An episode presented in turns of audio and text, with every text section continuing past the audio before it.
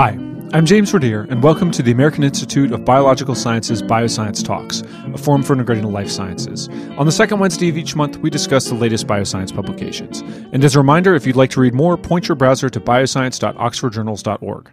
For this episode, I'm joined by Audrey Mayer, an associate professor in ecology and environmental policy at Michigan Tech. She and her colleagues recently published a State of the Science report on landscape ecology in bioscience, and we talked about the field and its potential role in policymaking in this interview. We had a lot to talk about, so let's get right to it. Dr. Mayer, thank you very much for joining me today. Thank you. So, just to get started, I was hoping we could talk a little bit about the history of landscape ecology. Um, when was it first recognized, and how has it been integrated into the broader field of ecology? Sure, yeah. Um, so the field itself actually started in Europe, and there they were looking at human dominated landscapes, as you might expect, and how to uh, preserve biodiversity and preserve cultural diversity across these uh, landscapes and how to plan these landscapes. So they really developed landscape ecology um, and the International Association of Landscape Ecology, which is our professional society, started in 1980 um, over there. Um, but then um, there were quite a few ecologists in North America that had been following um, this field as it was developing. So it moved over into North America pretty quickly. Um, and one of the hotspots was Oak Ridge National Laboratory. Um, it's a DOE facility in Oak Ridge, uh, Tennessee. And so they really started the the North American uh, development of the field. Um, and so the one of the major textbooks that a lot of us use in our class, uh, written by um, Monica Turner um, and um, Gardner, uh, Bob O'Neill, um, that all started um, out of Oak Ridge uh, National Lab in sort of the mid late 80s. Um, and so it, it's it has a lot of European and North American precedent. Okay, and I'm wondering, you know, what sort of things are studied um, by and large? You know, obviously you're talking about landscape, so I'm assuming it's at a, a broader scale than it would be of a very, you know, specific narrow area. Um, but what are the main topic areas? Well, so some of the foundational principles of landscape ecology are first is scale, um, and what we mean by scale, it's we have two components to it. So we have grain, which is like the resolution of your data, the resolution that you can see differences, and then extent or period. So extent is the space and period is the time over which you have data. And actually the scale of a landscape what we would define as a landscape is highly dependent upon the organism that we're studying.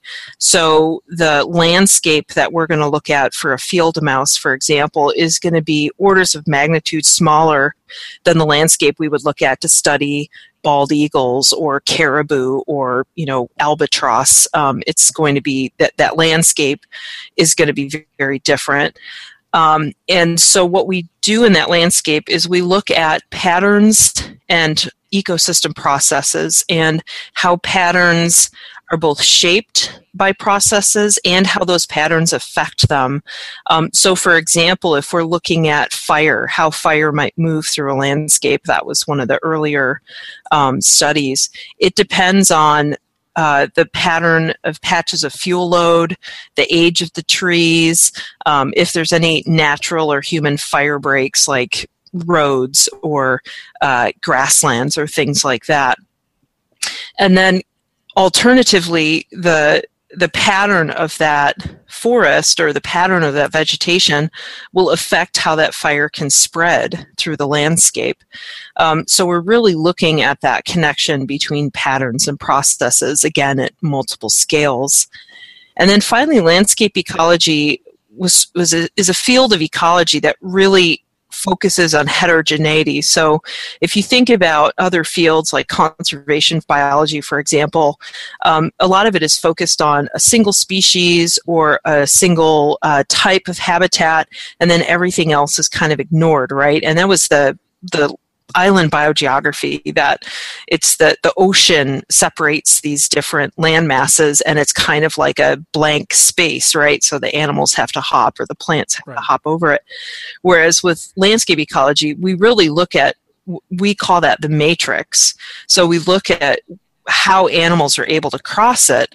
Um, so if we're looking at patches of habitat in an urban setting, you know, some animals and plants are going to have a much easier time crossing over those urban expanses than others.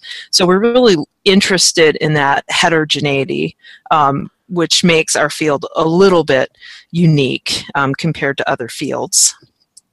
So, just for example, you know, you might have something where you've got um, various refuge type areas separated by urban areas, and mm-hmm. you might have squirrel populations that you know um, cross those boundaries, but the bear populations might not. Yeah, yeah. Um, unless, of course, you're in Asheville, in North Carolina. Uh, we just had our U.S. meeting there in April, and one of our keynote speakers was talking about the black bear population in Ashland, or Asheville, sorry, um, which is very large, and in fact, they they they den like in the you know the triangle from on ramps and off ramps from interstates, and they they they're denning and underneath people's front porches and so even it depends on the type of bear i guess and the sure. type of place you're talking about but yeah so some animals have a much easier time getting through that matrix than others moving on, one thing I was interested in is you know where the data come from mm-hmm. um, for this field of study, and I, th- I think that that's something that might be worth touching on briefly. Are we talking about mostly satellite information, or is it coming from somewhere else? Yeah, so we use a wide variety of data, and actually part of the development of the field, it, the field really exploded with um, different types of technology. So um, the early papers, if you read papers by like the Delcourts, for example, um, they were using pollen data from lake sediments. Um, so they were looking at um, how vegetation in the area changed over time. So as the pollen gets blown off the trees and the plants, it accumulates in the lake sediment, and you can see if an area has transitioned from pine forest to deciduous forest to grassland to whatever. Um, but as remote sensing came online, particularly Landsat, so this is a um, an ongoing NASA USGS collaboration, um, and the Landsat satellite program has has started up in the 1970s and has gone almost interrupted. We have some pockets of no data since then. And so having 40 years of spatially explicit land use land cover data has basically, you know, lifted most of the boundaries of our field. And the ad the advent of GIS, of Geographic Information System software, and as it has become cheaper and easier to use over time, combining, it allows us to combine all of these different types of data remote sensing paleoecology which is a pollen data um, and even now with genetics so there's a burgeoning um, area of landscape genetics where we can use uh, genetics to look at how populations might have been fragmented in the past based on their genetic differences. Um, now that it's gotten cheaper and easier to test that stuff, um, it, it sort of has opened a lot of doors for landscape ecologists. So we are definitely a very data dependent field, and the technology has been pretty spectacular um, in allowing us to ask questions that we just would not have been able to answer even 20 or 30 years ago. Okay, it sounds like those data inputs are, are increasing rapidly too. Yes. Um, Okay, and you mentioned land use, land cover mm-hmm. change, mm-hmm. and I was just hoping you could give us a little bit of an idea of what that is. Yeah, so I, I think I should just define it really quick. So, land cover, when we say land cover, there what we mean is a vegetation type or a biome type. So, it's a forest, it's a wetland, it's a grassland. Um, when we say land use, that is defined by the human activity that's taking place. So it's agriculture, it's a plantation, it's an urban area. And so you can have, you know, a forest that in in one map might be classified as forest, and another map might be classified as plantation, for example. Um, so right. we have to be a little bit careful when we say, you know, land use versus land cover. Um, and there, what we're looking at is the, the patterns and the dynamics over time um, and over space and how these influence ecological processes. Um, so, one example um, in forestry, uh, that's where landscape ecology has made a lot of inroads into management and policy, is to try to understand how to manage um, plantations or heavily managed I hesitate to say natural forests, but you know they're not rows of pine trees, but they are replanted, but still quite quite actively managed um, to reduce pest spread, to reduce fire spread, um, to try to preserve the soil, for example, reduce soil erosion. Um, and so there are land uses that, with better management, we can lower the impact that they have um, on other ecosystems, on biodiversity, on processes like the nitrogen cycle or the carbon cycle, things like that.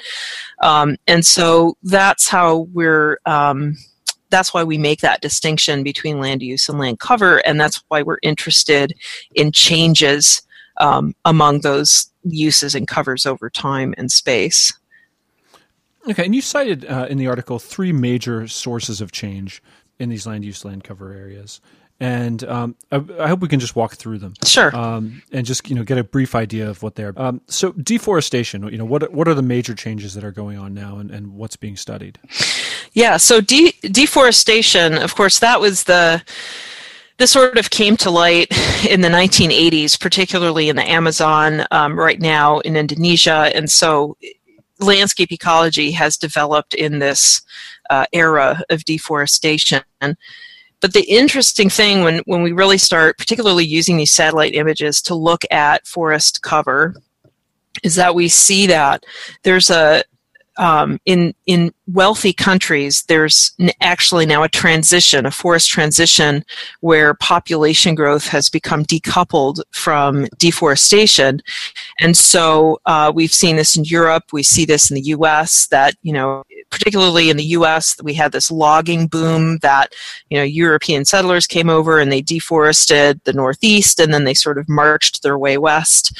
Um, but then, as the Northeast um, developed other economic sectors, those forests have come back. Um, and so now there's this wave of reforestation moving east to west. So, like here in the UP, in the Upper Peninsula of Michigan, um, our, we had we were down to less than 20% forests um, around the late 1800s, early 1900s, as both that mining and logging boom came through. Um, and now we're back to about 80% forest cover. Um, of course, that's not old growth; it's you know secondary forest that's coming back. But um, so, you know, when we look at deforestation rates globally, um, the picture looks a lot rosier than if you sort of focus on developed countries or Europe and North America versus Indonesia, Malaysia, uh, the Amazon, Brazil, um, where deforestation is still occurring. Okay, and um, and looking at you know just going through the list, mm-hmm. um, agricultural expansion. Obviously, that's going to be linked to deforestation in at least some areas.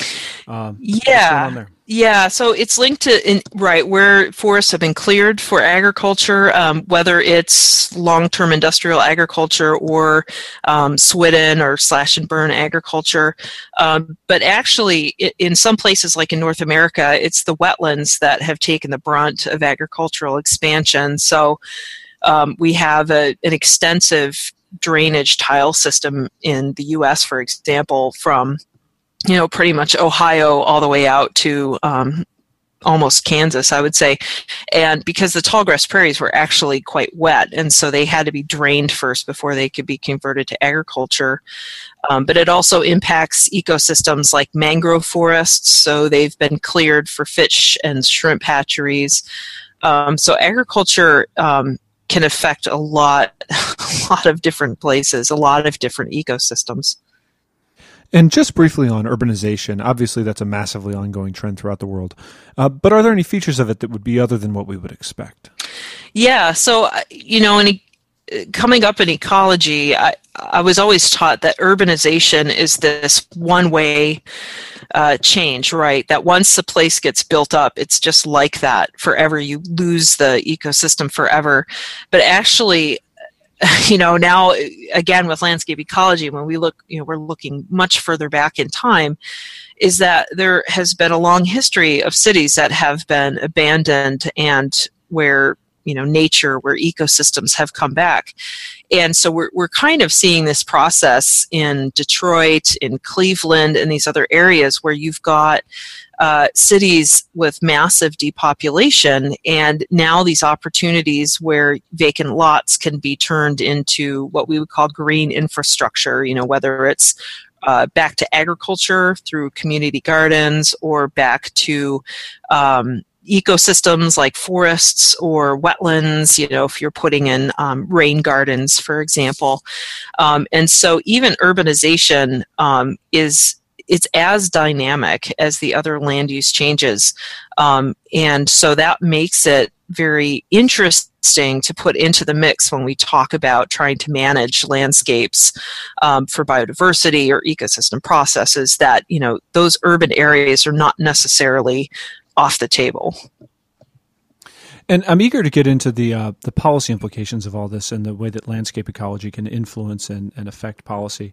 But first, I hope we could touch very briefly on climate change, which I imagine has an effect on all of these other changes that are going on. Well. Right. Yeah. So um, in landscape ecology, again, because we we look really far back in time and we're looking at these patterns and processes, is that we know that the species um, communities change as climate changes. So if we go back to the last deglaciation, as the glaciers were going um, back up towards the poles in North America, we know that our forests and our grasslands expanded north and we know that species have different capacities for tracking this climate over time.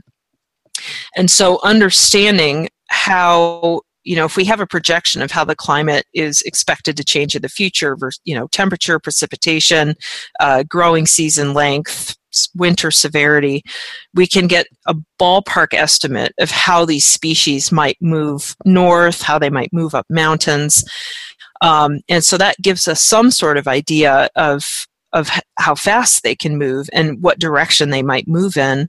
But then when it comes to land use change, you know, the species, unlike in, glaci- in deglaciation, where the species were, you know, basically had a had a clean slate where they could move where they needed to. Now these species have to contend with large expanses of industrial agriculture. They have to contend with urban areas, trying to cross those. Um, and so they're not adjusting in the same sort of uh, landscape. And so in this paper, we talk about this no analog situation where we're, we're dealing with much more rapid climate change across landscapes um, that are heavily impacted by human land use. And so our ability to predict how these species are going to move is impacted by that. But conversely, we hope that it can allow us to then tell policymakers, you know, which of those species might benefit from um, assisted migration, for example. So that's something that foresters are looking right now very closely at so it sounds like you know part of what's going on is that you know we have some basis for understanding um, how species, populations, and um, general ecosystems will respond to some forms of climate change. Uh, but what we don't have, and what we need landscape ecology to inform, is an understanding of how they will respond in landscapes that have been heavily affected by human beings. Right, right, and so um, I think landscape ecology is probably best suited to uh, contribute to climate change adaptation policy. Um, so, one area that I'm interested in personally, we only sort of briefly mention it in the paper, is this idea of constructing a dynamic protected area or a dynamic reserve system. So right now our go-to is to set up a national wildlife refuge or a national park or preserve in a high biodiversity area. But of course those species aren't going to be there, you know, in the long term because right. of climate change. Um, and that's not to say that that protected area is going to lose its value, but it's going to have a, a turnover of species that we find there. And so this idea of dynamic reserves is um, has been mostly looked at in terms of forests, but it, it it could work anywhere. And the idea here is that you work with um, public and private landowners to try to identify areas that are going to be important maybe for a shorter duration of time than 150 years or you know however old our first national park is and that these reserves could move around across the landscape so that you wouldn't harvest an area or you wouldn't plow over a grassland because you know that particular spot is likely to be the stepping stone for a suite of grassland birds, for example, as they move north. Um, and so you're not creating a permanent national park, but these stepping stones for these species to be able to move across landscapes and continents um, while not taking that area out completely from um, land uses. That's fascinating, and I'm wondering, you know, are landowners um, more responsive to that than they might be to, you know, to other forms? Because it, it seems like it would, at, very, at the very least, give them some means to plan. You know, there would be some understanding that this need would be arising in the future, and that they could then take provisions to to be able to deal with it, rather than the unknown threat that this land, you know, might be allocated to a park for, you know, the rest of their lives. Yeah, yeah, and you know, it to me, it, it's sort of equally true whether you're talking about US and Europe or Canada and Europe or communities in the Amazon or Africa. I mean, anytime you lock up an area to protect it and and push out all human use, it, it's really problematic, um, particularly for people who are poor and who are losing some key resources. Um, and I think this is where conservation biology and landscape ecology sort of work together is to say, okay, uh, you know, perhaps this the species we're trying to conserve is only here half of the year or it's a migratory pathway. You know is there a way that we can make this protected area system a little more dynamic and responsive um, to to increase the, ch- the chances that it's going to do what we hope it does, which is to preserve the species or the community, and at the same time allow for local communities or allow for landowners um, to still be able to use their land. And there may be some resource use or land use that is compatible with biodiversity preservation. And I think it helps landowners um, to understand what those uses are. And, and that removes some of that contention um, that particularly private landowners may fear when you start talking about biodiversity and endangered species and protection.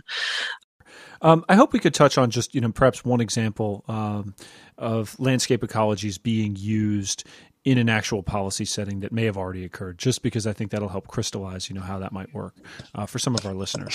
Um, maybe in forestry.